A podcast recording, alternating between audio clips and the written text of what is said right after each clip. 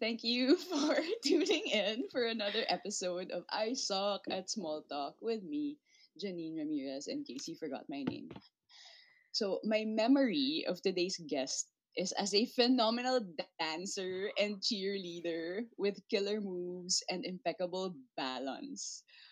Fast forward to today, she's grooving through life in the UK, working in the healthcare industry, and mastering the art of mommyhood. So join me in welcoming the fantastic Marian Gureng. Yay. Welcome! Hi everyone. Thank Nina. I still know you as Nina. Thank you, Janine. Sounds very formal. For including me in this one. I really liked the stuff that you've been doing when I saw it for the first time. It's very empowering. So thank you for taking the time out of your super busy schedule. I'm excited to know about your life because honestly, after high school, I'm not sure what happened to you. So can you give me some context and a quick cuento of how you got to the UK and all that jazz? So after high school, I thought I'd take up nursing. I never really thought of myself becoming a nurse, never.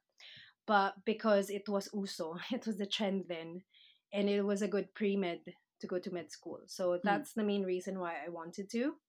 And then I always thought of myself, everyone thinks of the US, our affinity with the US. Yeah. So you'd think you'd go to the US. I never really thought of the United Kingdom. But then, I finished my nursing degree. And then after that, did a bit of nursing in the Philippines and also had some teaching jobs. Nice. Then I thought, what else? Because I can't be a nurse anymore in the Philippines. And I knew I didn't really want to be a doctor. So that was one of the complexes I had from growing up and being trying to prove myself that I'll just do something even if there wasn't any heart to it. So good thing I had that realization because I probably would have been so miserable going to med school and not really being in love with it, if you know what I mean. Right. Where did that come from? All of a sudden, being a doctor is not for me. So it's not the doctor per se. I think it's achieving something. And I've always been known to be, it's a joke among my friends and the ones who know me best. That I'm competitive, and that's sometimes is my dark side, but I know when to notice it and to deal with it now because of more self-awareness. But back then, it's proving myself. I don't know, growing up, I was always teased as brown. No way. Yeah, never teased you about it. No, but it was in passing. Honestly speaking, it's usually maitim or brown among kids. It's a thing. But I never really make it obvious to people you. that it does get to me sometimes. So I make a joke about it as well, and I join in with the laughing. So it's more of proving in that I belonged, and I also had achievements. So I would join extracurricular activities and just wanted to be there. If there's talumpati or sabayang pagbigkas, or if there's basketball varsity, there's cheerleading. It's I do it. But of course, growing up, it's wala lang. You liked the approval, the belongingness, the attention.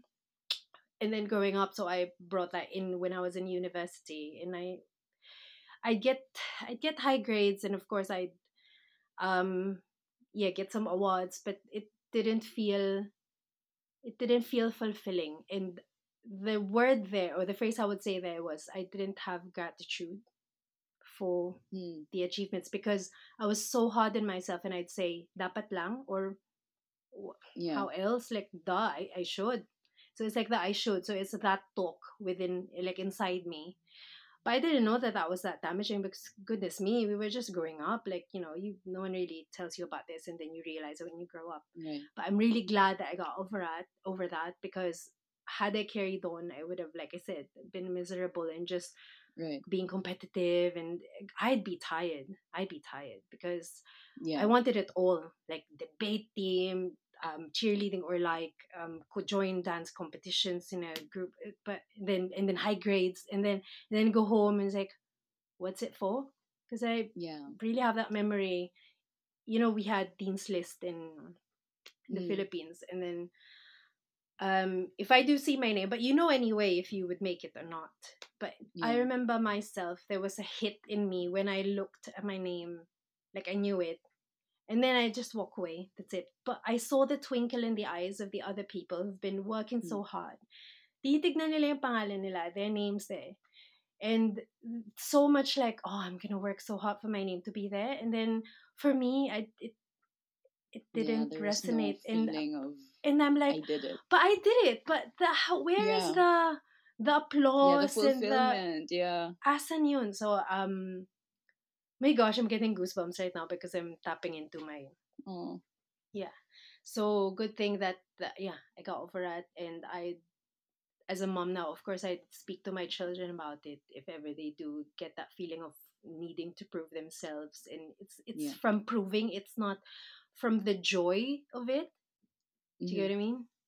The difference in that, like, you're doing it because you just want to be unapologetically you, but no, it's more of like approving so that I get invited to these things. And you decided, okay, I don't want to go forward with med school and I want to move abroad. So straight on, like, I did my board examinations. I have license for the US. I thought I was going to go there, but then...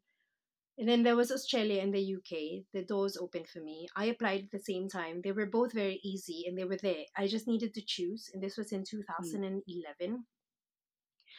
The UK, it was harder. And if you came here, people would be surprised and impressed in a way. I think there goes my complex again. Yeah. So I would choose usually something that is more challenging or not common or others would find difficult, and I'd go there and challenge myself so that I can say that see, I did it. But but I'm happy that I chose this one because I feel more at home. Forgive yourself for that. It's also such an achievement and accomplishment, and the confidence that you would have just to be like, okay, I'm gonna do this and I'm gonna get it done. Yeah. Like, I wish I had, when something's scary for me, it takes me a while before saying, okay, I'm gonna go for it. Right. So, like, all the power to that side of you. You're a cheerleader now.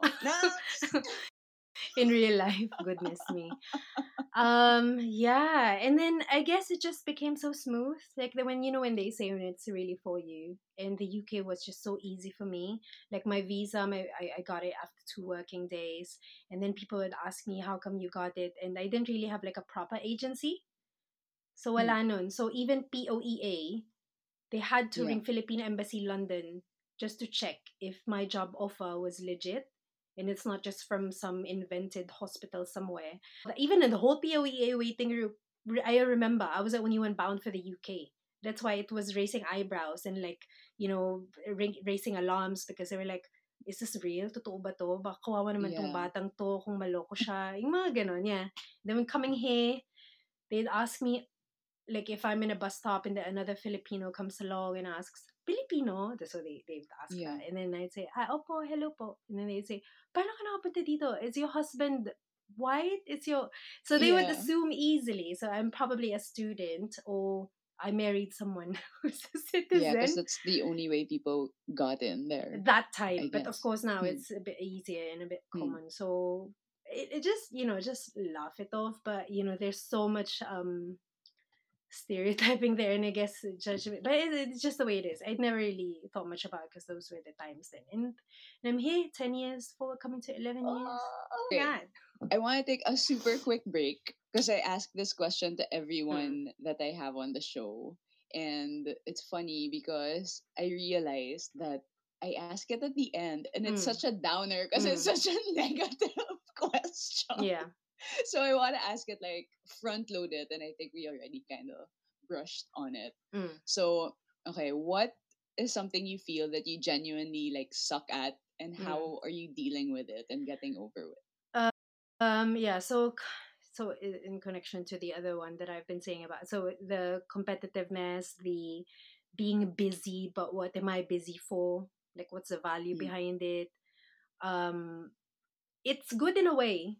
I think it's coming from my, if I go back to, like, psychology, my toddler years, anal stage. So I think it's coming from there, perfectionist and controlling of myself, and I really don't like it when it also involves the others. So just being that, but then now I'm just more grateful that I can catch myself, my dark side, and just knowing that if I overwork myself, I know when to pause and stop, and what's the value behind it. And especially with what happened in the pandemic, when you just become more reflective of if something is worth it, because you never know, the next day there's a lockdown. No one saw that coming, especially for myself who was a frontliner. So that's my bad at it. I mean, like, I'm talking to a lot of people now that are going through therapy. So I'm wondering, because you were saying that it goes back to like toddler years. Did you like work on it with someone, or is it more really just self-reflection? So when I was still in the Philippines, I did leadership courses, and then from here as well, you do some courses, and I went to uni here. But so it came through that, and I have a very good husband. We talk about anything, and we highlight things and stuff that we don't normally admit to other people up front, but we can say that to each other. But I know it changed us, like being frontliners and as parents. Lots of aha moments. Like, I don't want to be that mom, I don't want to be that dad, etc. But you mentioned like frontliners working in healthcare. What's it like working in healthcare as a Filipina? And there are like any stories about being a minority working there? But as you know, we're known for nurses here in the UK anyway, so it's not surprising. So you see a lot of Filipinos in the healthcare industry. But what's not so common would be Filipinos in the top positions or in the higher management. Which I am. And your position now is? So on paper, so I'm called a nurse manager or a team leader. So basically, I manage a certain specialty. So sometimes I'd have to pinch myself, because when I got that role, I still am one of the young people, and I find myself in a room in a meeting of like all these other people who are so experienced, and maybe one or two of us only from the Philippines. So it's just like, Philippines represent. But that's just inside me, and then I feel like I'm waving the Philippine flag, but just inside me, and I'm like buzzing. But so how's it like minority? In that sense, like that. I feel very proud whenever I have to represent, especially there was a project last year, and I was already heavily pregnant then. I think I was like 8 months pregnant or 7. What? And one of my big projects was conjoined twin surgery. So it's not common to separate twins, and especially the hospital that I work in now is one of the top in the world and number one in Europe. So the diseases or the conditions that come to us are cases that they're doctors, like the complicated ones, that the surgeons have refused in their own country. They come from other countries. So I honestly lang tanggapin, because it's either they're just so complicated they don't want to touch that patient, like it's and then it comes to us. So imagine all the pressure. And that surgery started from 8:00 in the morning, and we finished at 4:30 in the morning the following day. And I was heavily pregnant, and I was one of the there were two of us leading that huge team with all surgeons from orthopedics to urology to general to so they're all there, plastic surgery. But it's like you're a conductor, but you're conducting like, okay, they're sewing the bone now. Okay, you go prepare that bit. Okay, you guys go for a break. You're next. So it's like, but it's a whole event that you need to kind of orchestrate, right? And I was pregnant. I don't know how I did it. It's so funny, because when I was a kid, I would watch like Discovery Channel, and there was a show about just conjoined twins around the world and how they separate them, like showing the surgeries and stuff. And it's just so mind-blowing that I'm talking to you, and I know someone that was part of a team that did that. Ang Yeah, and we were like, there were cameras and there was a viewing room and people could watch. It was like a Grey's Anatomy kind of thing where they can like the other, let's say, surgical students or young surgeons, they want to watch because it's rare, and they were trying to separate a lot of other organs, a lot of other things, and very fulfilling when they said around 9 p.m. when they're officially separated as two bodies. And we were all like, oh, goosebumps, oh my gosh, we're separate. And then officially, like, the head professor surgeon that time, he said, congratulations, everyone, we're done. Skin is closed, incision is closed. And it just, like, the room, it was like, I cannot explain it. But it's so goosebumpy kind of feeling. Yeah. Just like, I guess there you had fulfillment now, right? Yeah. And like in my head, it's like, mic drop, like, break it down, Philippines. And there were Filipino nurses in that team as well. And I was leading one of them. And I'm like, wave the Philippine flag. Amazing. And you were preggers. So I'm going to go to the next question. One, you're a mom of two now. Yeah. Right? Yeah, I know. So... Okay, what was that like? When were you pregnant? When you were there, na? Yeah, both of them. May kwento about like how you brought your husband there, tama ba? Yeah, so I came here first, so we did long distance relationship for about a year, and that's also another thing because I respect him more for that. Pregnant, married already. So we were civil, and then because we were gonna go there anyway, because we knew that we were part of each other's futures. Yes. Yeah. Parang novel lang. So we did civil in the Philippines because it's easier anyway, and plus he's a nurse as well, and so he's doing well for himself as well. So he's also a Filipino who's managed to climb up, and he's also brilliant in his own way. And then I was here by myself at first, and then he followed a year after. We partied hard. We did all the stuff that we can in our bucket lists before we actually... Because we were together for quite a long time and people were wondering, like... You know, I think in our culture, you have you're single, they ask you, when are you going to have a boyfriend? You have a boyfriend, when are you going to get married? It's always the next... When are you going to have kids? And and it's as if they're going to help you with childcare. But anyway... Isn't it, di ba? Yung mga nagtatanong, tulungan mo ba ako mag-alaga? Hindi naman, di ba? And asan financially, ikaw? Oo, ikaw bang magbabayad? But yeah, you just politely, you know, shrug it off and just like smile. So when we did it, we're very happy. It's because it's our choice and it's when we wanted it. And yeah, no regrets, guys. Because I feel like I don't ever want to say, I didn't do this because, alam mo na, my kids. I find it very unfair if I'm going to put the blame on having kids. So a mom of two, I speak to them in Filipino. Of course, so there's a 4-year-old. So he does. I used to speak to him Spanish as well. Pero ano lang ako, hoping lang. Pero he's getting it a bit more now because he counts and colors in Spanish. But he speaks in Filipino with an accent, with a British accent. It's funny. It's cute. I know. And then the 11-month-old, I only speak to him in Filipino lang. And then they'll pick it up because it's going to be more difficult. So it's not, there's no research saying that they'll get confused and all that. Iba na eh. It's a different world. It's much better for the brain. And I love it. Sabihin niya, Mommy, masarap ang gatas. Ano? Kawisit yung, Mommy. Tapos Mommy. Na akong mag-poo-poo. Diba? And they're brilliant. I think they just know because when they go to another parents or their friends who are Filipinos, they just know that they're Filipinos. I don't know. Kids are brilliant. It's weird. Adjust.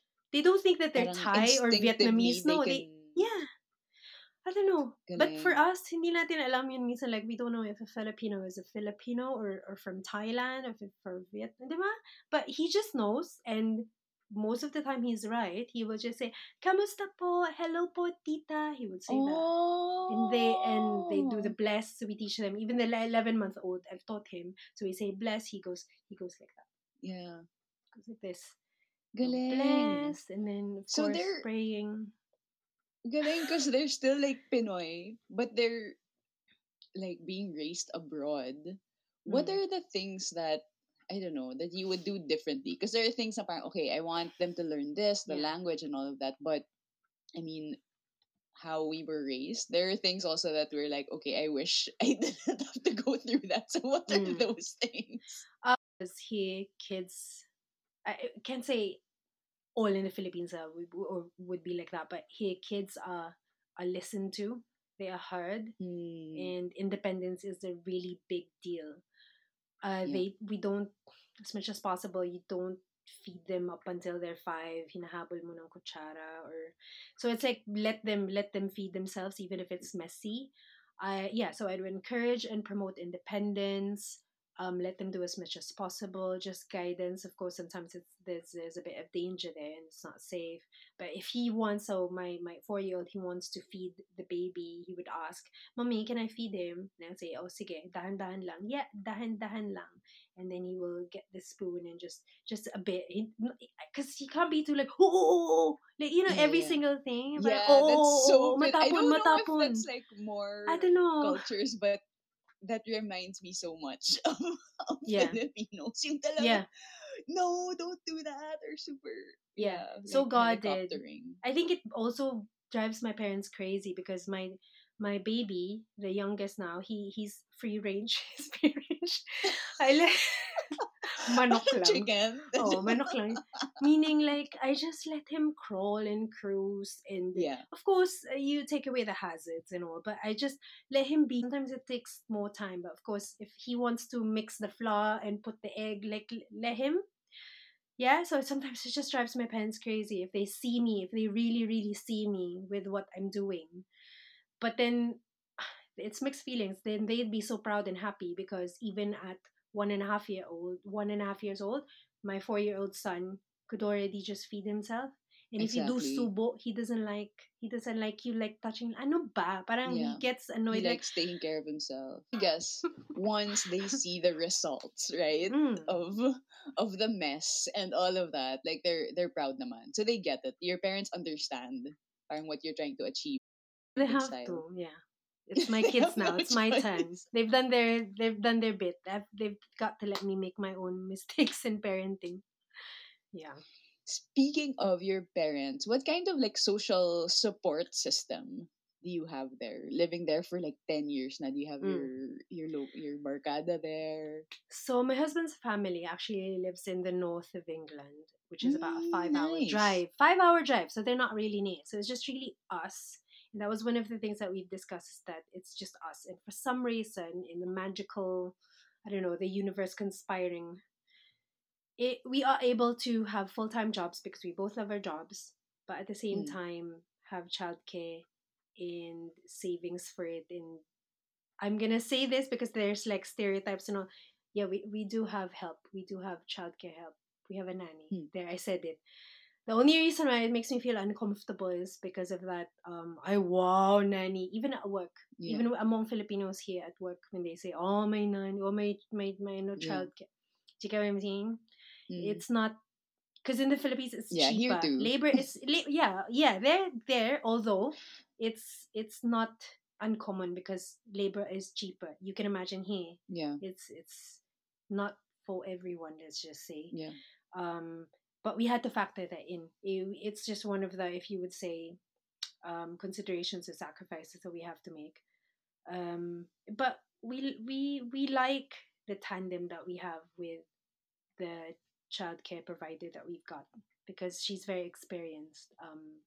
And we saw the results in her. So it's the three of us. And then we have our friends who, of course, the classmates of my elder son, they're happy to, have him for a bit. They do play dates. So kids here are so busy. They have play dates, swimming, arts and crafts, archery. I don't know. So many activities. I thought for us it's before true. Gymnastics, ballet, like.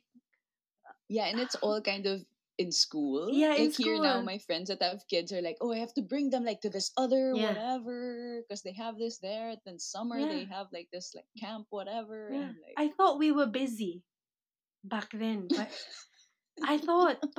it's not. Yeah, it's nothing compared to the kids. I think that's like a global thing. I think in a lot of places, parang kids are having more activities. I don't know if it's a good thing. Yeah. As long as I guess they still have time to just be free and play in the playground with their friends. Right? Yeah, I think moderation. Mm-hmm. Not too much. And also, they have to enjoy it rather than impose it na, no, mag-piano lessons ka kasi nagpa-piano si tita, blah, blah. Oh my gosh, ano ba? I'm going back to And it's expensive. Mm-hmm. And if you see that they're miserable and then you're taking them there, my wallet is miserable too. Yeah. I'd rather take them to somewhere that they would actually like. Yeah. Going back to like living abroad, for your like over 10 years, 11 years there, what was the biggest learning and your biggest challenge living in a whole new world and a whole new accent? Ay, shucks. Oh, wait, sorry. I'm just going to have to touch base on that accent. Yeah, I know. I feel like sometimes I don't even know who I am anymore. Yeah, see, 11 years, hello. If you're speaking...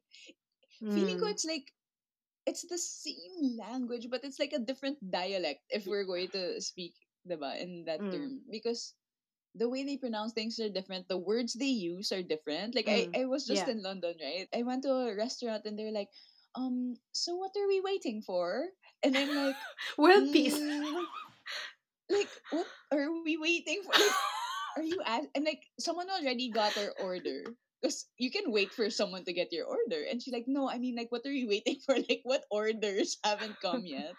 And I'm like, why are you asking me in such a weird way? But I guess that's just how it is. So I completely understand if, like, you have an accent and the way that you speak and word things will be different. Yeah. But I love it. I've embraced it. Before I was resisting it, and I'll say no. I'll keep my Manila accent. Na parang no kaya. Hindi lang Manila accent, like Povedan accent. Oh, yeah. It's very niche. Not everyone would get it. But the reason why I like your podcasts and I would watch the stuff that you would post is because it takes me back. And then when I speak to some of my friends from, of course, high school, and then I speak to them, and I'm like, I'm reminded na, oh, shucks, oh nga pala. Then my sister who lives in Australia, and she has an Australian accent, and I've grown up with her. We used to speak, of course, Povedan way. And then when even until now, I speak to her. It's so weird. She would say, hello? I'm not saying I'm good in Australia, but it's something like this, like, hello? Yeah, I'm in the car. I'm like, shucks, sino kausap ko? Parang... Ate ko ba to? It's so weird. Anyway, so much on the accent. We just stuck on the accent bit. I know it's a big thing. Okay, so biggest learning, biggest challenge. Through the years, I think, especially if you're doing well at work, I guess I would say, and you look young, which is a thing among us Asians. Yeah. We may look, I think, like 40, 45. We look young, and of course, a height doesn't help. My height doesn't help. Like Din had, like she has an advantage, but she's like very rare. Din's in that height, rare. Yeah. She's rare. Yeah. But I'm very common of a 5'2", 5'3" here. We look young. We can pass for students, and then they're like baffled that you're the manager. I'd like to speak to the manager. And then ikaw, parang mukha kang student nurse. Yun, I think that's one of the things. And also when you're leading and then you also have others who are older than you and who have been in that industry for a long time, there's an art form of being able to speak to them, talk to them without making them feel, or without being condescending, without making them feel disregarded. And especially seniority. Respect for elders is a big thing in our culture. So if you also need to challenge them for some things that they didn't do well, there's an approach to it and making sure that they're still respected. But at the same time, you've got to do it's very tricky. I'm just saying that it's not always easy. Sometimes I still have to pause. Because, diba, for example, helpful, Mang Bagyo. Right? Sige, pagsabihan mo si Mang Bagyo. But they... Huh? Mang Bagyo. Oh, diba? Kasi Mang Bagyo, hindi niya ginawa yung work niya. Your tone. Yeah. right? You have to do it. So I guess it is super helpful that I feel like in our culture, in the Philippine culture, it's kind of it is non-confrontational, right? Like you can't make it a negative thing. You have to like turn it into a positive thing. Diba? Parang, like a challenge instead of what you did wrong. No, like, oh, it's a challenge to like improve next time. Yung mga ganong twists. Yeah, there's something there. So yeah, I think it's that being young. Of course, I'm not as young as I used to be, but being young or looking young, so that could be like a challenge because I could be one of the decision makers for if we would do a procedure or if this patient would get cancelled. And I'm talking to like anesthetists, or we call them anesthetists, not anesthesiologists, or surgeons, and you tell them your side, why it can't go on because of this and this and this. And then these are like people who are, of course, older than you in age and taller than me. And then I have to say that. And then they look at you and they listen to you and they value what you're saying. Yeah, it's humbling, but also at the same time empowering that I've got a voice, where the staff are really, really short and they haven't had a break and they're so exhausted. So you have to speak up for them as well and like pacing, make it safe practice. Diba? Do you find that you have to parang overcompensate? Because, okay, I look young, I'm not from here. And so, okay, I have to kind of project this confidence so that people respect me, or I have to be a bit like harder or a bit bitchier so that people like respect me. Not the bitchier, I wouldn't go down that route because a lot of strong personalities here. That's for sure, and it won't do any good talaga if you go with like attack as well. Then the two of you, no point. But yes, I'd have to put on that hat of like being able to command presence in a room when I walk in without being arrogant, because there's a difference. I can't explain it. So I guess like your leadership training and stuff like that came in handy. Is that where you built like a lot of the skills that you're using now?